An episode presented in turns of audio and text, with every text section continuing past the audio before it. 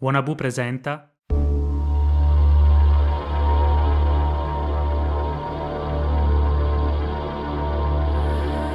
Nel 41 d.C. una carrozza si dirige veloce verso Roma. La nipote dell'imperatore in carica, Giulia Agrippina Augusta, più nota come Agrippina Minore, sta tornando in città.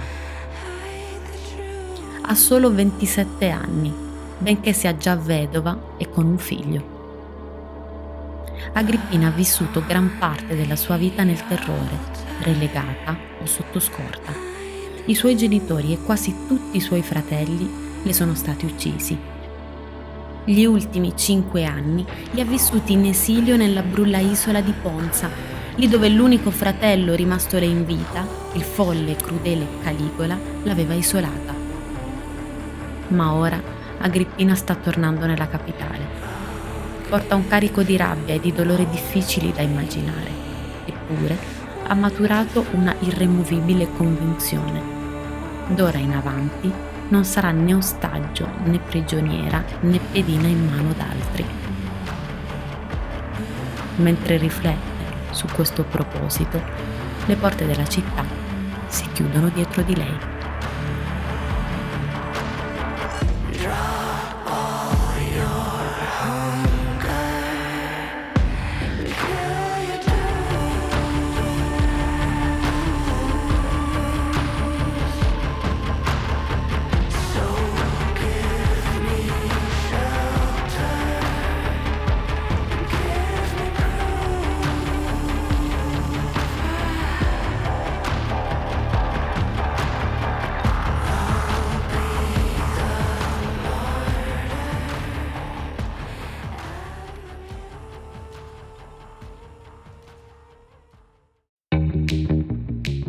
Mai capitato di pensare se solo me l'avessero raccontata così?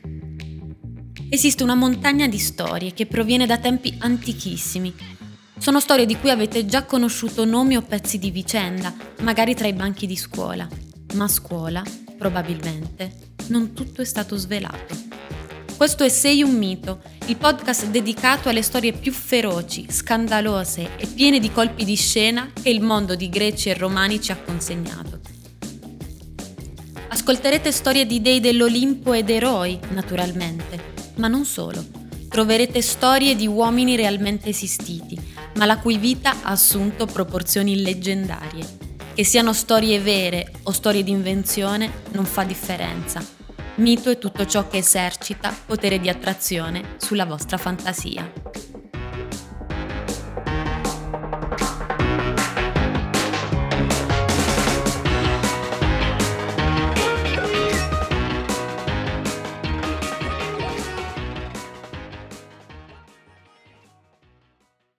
Terzo imperatore della vita di Agrippina è quindi Claudio, suo zio. Claudio zoppica, balbetta, è in là con l'età ed ha un proverbiale debole per le donne. E in effetti non ci mette molto a notare il fascino ruvido, spigoloso, non convenzionale della nipote appena sbarcata da Ponza.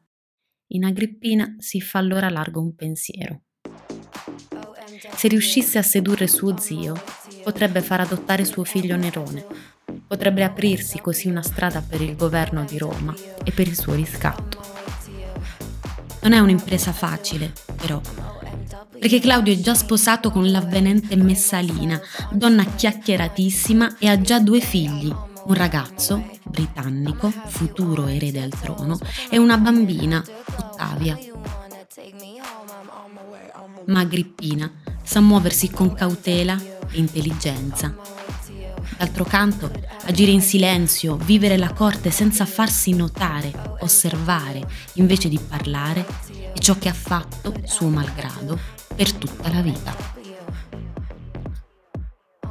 Così comincia a conoscere gli uomini della corte e a stringere relazioni, ma sempre in posizione defilata. Si mostra misurata e responsabile e comincia la sua strategia.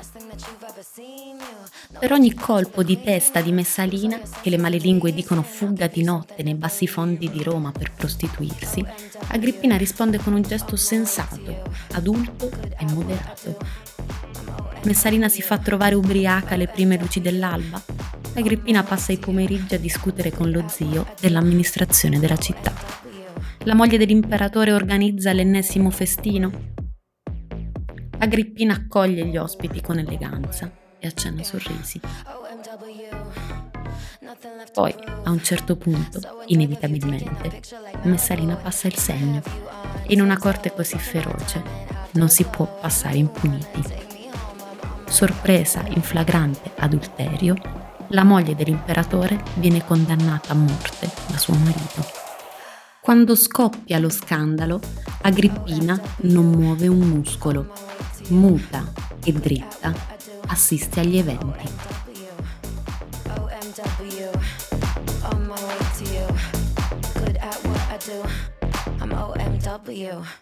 Dopo l'esecuzione di Messalina, l'imperatore è di nuovo solo e, come tutti sanno, non sa stare senza una donna.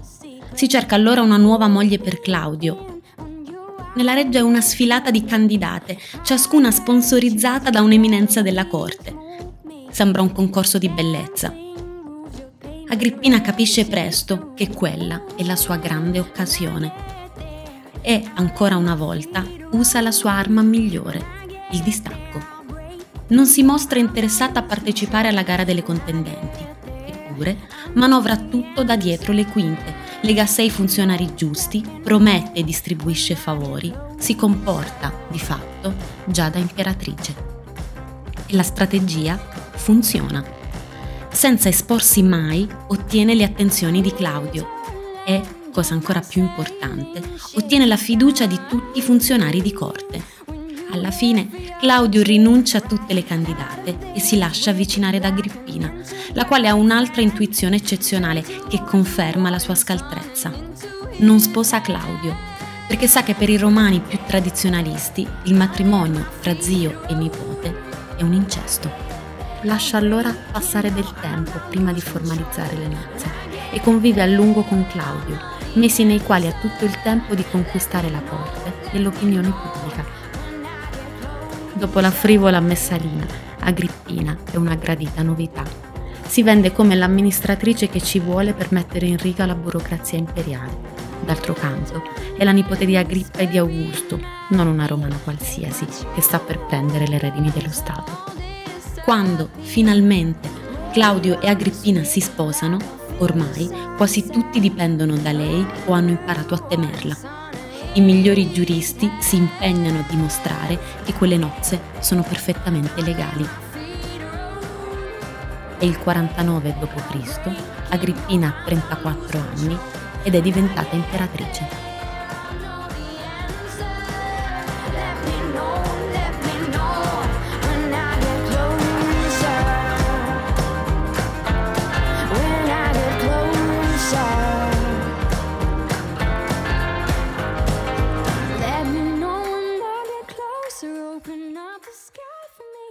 Grazie alle nozze con suo zio Claudio, Agrippina è ora giunta dove non hanno potuto i suoi genitori. Siede sul trono che spettava a suo padre e che lei ha conquistato con la forza d'animo ereditata dalla madre. Da comparsa a protagonista, al fianco del terzo imperatore della sua vita, suo zio Claudio. Agrippina assapora il gusto di esercitare il potere e se ne ubriaca dopo aver subito per decenni, può finalmente realizzare fantasie di dominio accarezzate a lungo e finora sempre represse. Certo non ha dimenticato quanto facilmente in passato sia precipitata dai salotti all'esilio, per cui si procura un'assicurazione, qualcosa o qualcuno che la tenga ancorata al trono.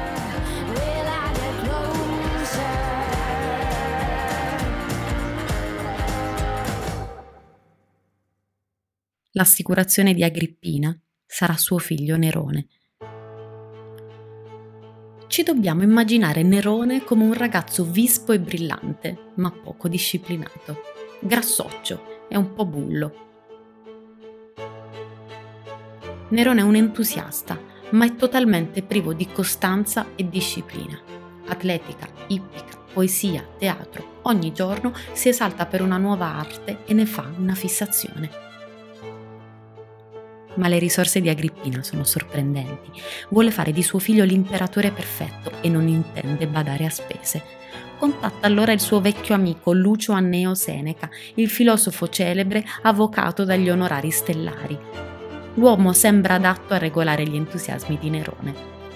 Così Agrippina gli affida l'educazione del ragazzo e in effetti non sbaglia. Nerone è incostante, certo, ma non è uno stupido e Seneca è un uomo carismatico il ragazzo si lega moltissimo al suo maestro e presto il filosofo spagnolo diventa uno degli uomini più fidati a corte. Ma Agrippina non si ferma. La seconda mossa è fare in modo che Nerone, agli occhi dell'imperatore, della corte, del popolo di Roma, diventi il preferito e superi britannico. Per questo costringe Nerone a fidanzarsi con la figlia di Claudio, Ottavia. Poco più che una bambina, Ottavia è scialba e noiosa ed è un pessimo match per l'esuberante Nerone, che si mostra insofferente al fidanzamento. Ma la mossa è solo politica e dà presto i suoi frutti. L'anno dopo, Claudio adotta Nerone come figlio, britannico, è stato abilmente scavalcato. Negli anni successivi il piano di Agrippina procede come previsto. Nerone ottiene cariche e onori, è nominato principe della gioventù, si conquista il popolo e i soldati con cibo e denaro. Agrippina, intanto, fa rimuovere uno dopo l'altro tutti i sostenitori di Britannico, che si trova isolato, sempre più in ombra. Agrippina ha rimescolato le carte del mazzo, barando, e per Claudio e Britannico è la fine.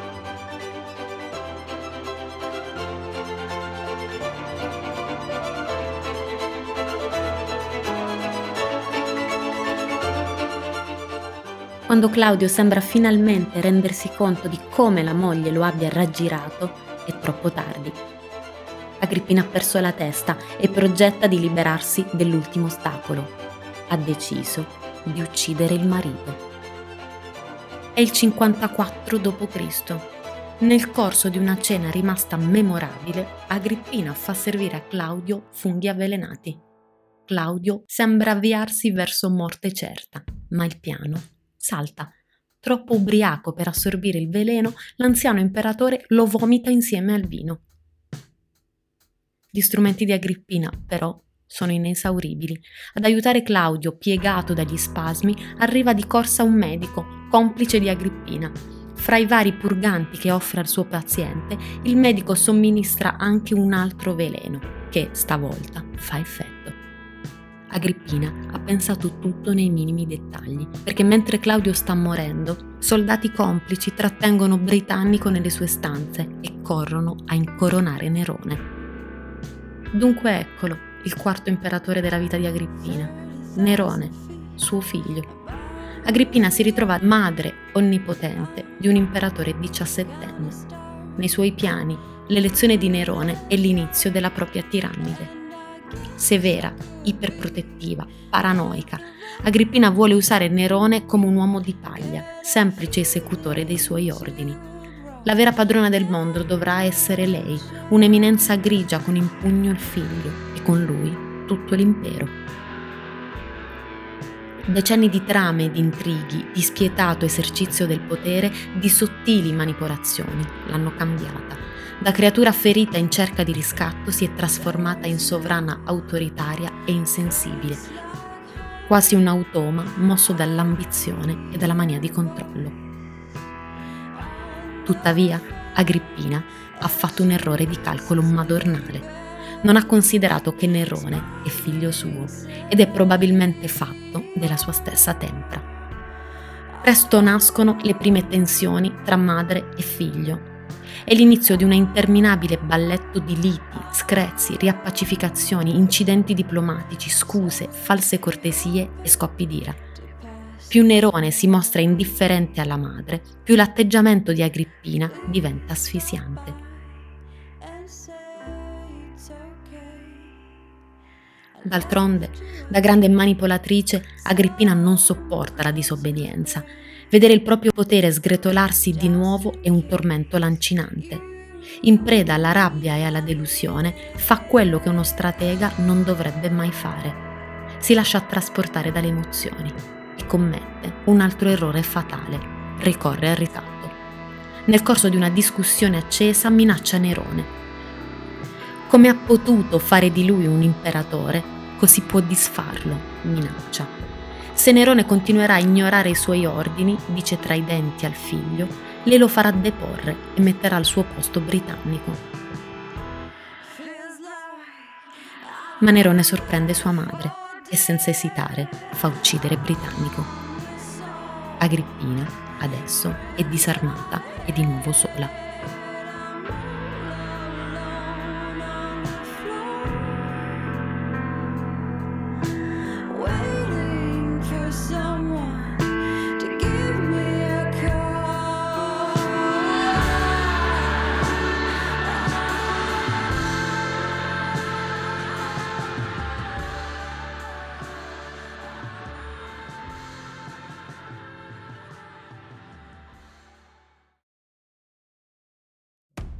Quella che segue è guerra fredda. Negli anni successivi gli incontri tra madre e figlio sono tesi e formali. Nerone non si fida di lei, le parla a distanza, circondato dalla scorta. Le cose precipitano quando l'imperatore prende per amante la stupenda Poppea Sabina. Poppea è una minaccia temibile per Agrippina. Più giovane, energica e ambiziosa di lei, con il suo fascino può manovrare Nerone molto più efficacemente di sua madre. Il duello fra lei e Poppea è impari e Agrippina cade nella trappola della sua rivale astuta. Mentre lei sommerge Nerone di rimproveri, Poppea può facilmente convincerlo che non sarà mai libero finché sua madre sarà viva. Nel giovane principe inizia a prendere corpo un'idea terribile. Una mattina Agrippina riceve un invito. Nerone la aspetta a Baia, sulla costa campana, la Portofino dell'epoca. Ha una sorpresa per lei, un regalo per festeggiare la riconciliazione tra madre e figlio. Agrippina è sospettosa per natura e sa che non può fidarsi, ma sa anche che non può rifiutare una chiamata del genere. Quando arriva a Baia, trova nel porto un magnifico yacht il panfilo è un capolavoro di lusso e opulenza che brilla fra i riflessi azzurri del mare e ruba tutti gli sguardi. Nerone la sta aspettando. La nave è un omaggio alla madre per celebrare una ritrovata armonia. Si tiene un ricco banchetto. Nerone ricopre Agrippina di carezze e onori. L'accompagna su quella nave incredibilmente fastosa. Agrippina sale con qualche incertezza tutto così esagerato da destare sospetti, ma deve salire per forza. I due si lasciano, con falsi sorrisi sulle labbra e il sospetto nel cuore. La nave parte. È l'ultima volta che si vedono.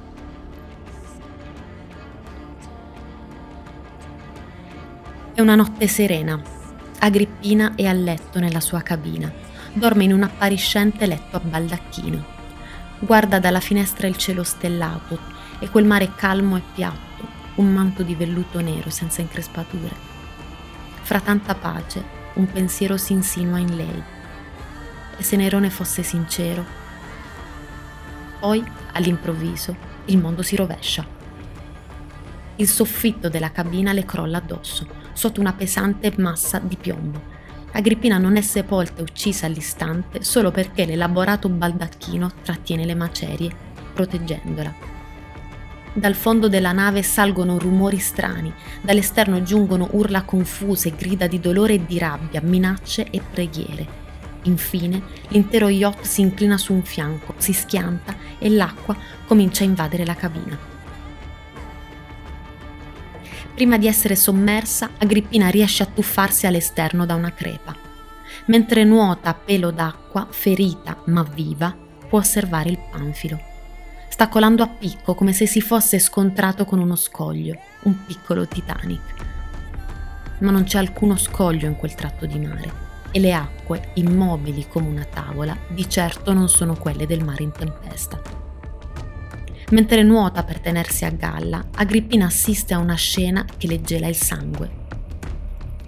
Lontano vede un'ancella sul punto di annegare Disperata, pur di farsi salvare, l'ancella sta urlando e sta dicendo, mentendo, di essere Agrippina, la madre dell'imperatore.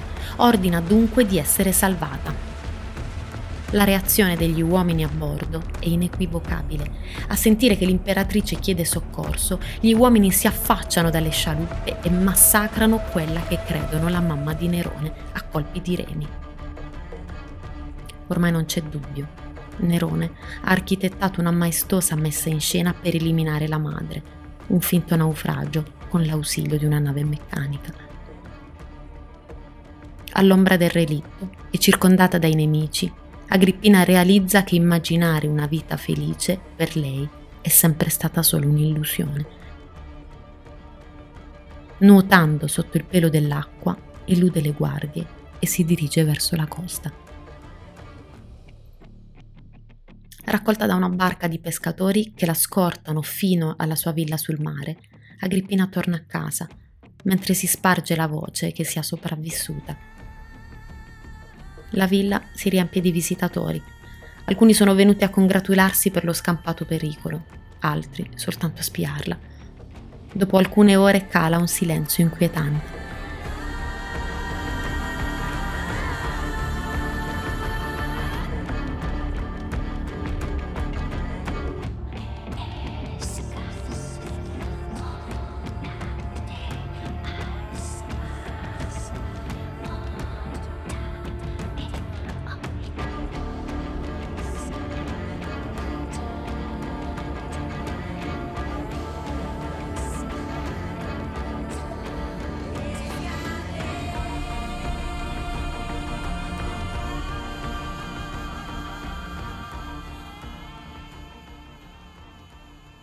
La folla si è dispersa.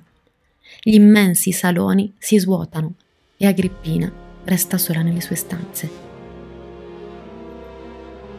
Un rumore di porte sfondate la distoglie bruscamente dai pensieri.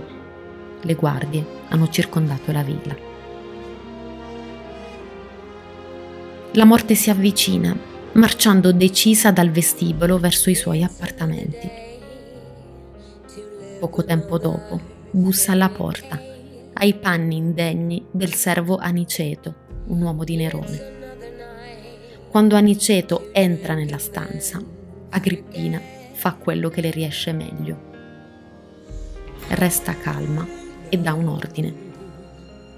Il suo ultimo comando è secco e perentorio. Colpiscimi al ventre, dice all'aguzzino muore trafitta all'utero, Agrippina. Chiede di essere colpita lì dove aveva portato un figlio che, realizza morendo, probabilmente non ha mai visto come tale. Si placa per sempre il vento gelido del nord e di lei resta solo una fredda statua di marmo, con mezzo volto in luce e mezzo in ombra. A ripensare alla sua storia a noi viene in mente una frase di Christopher Nolan.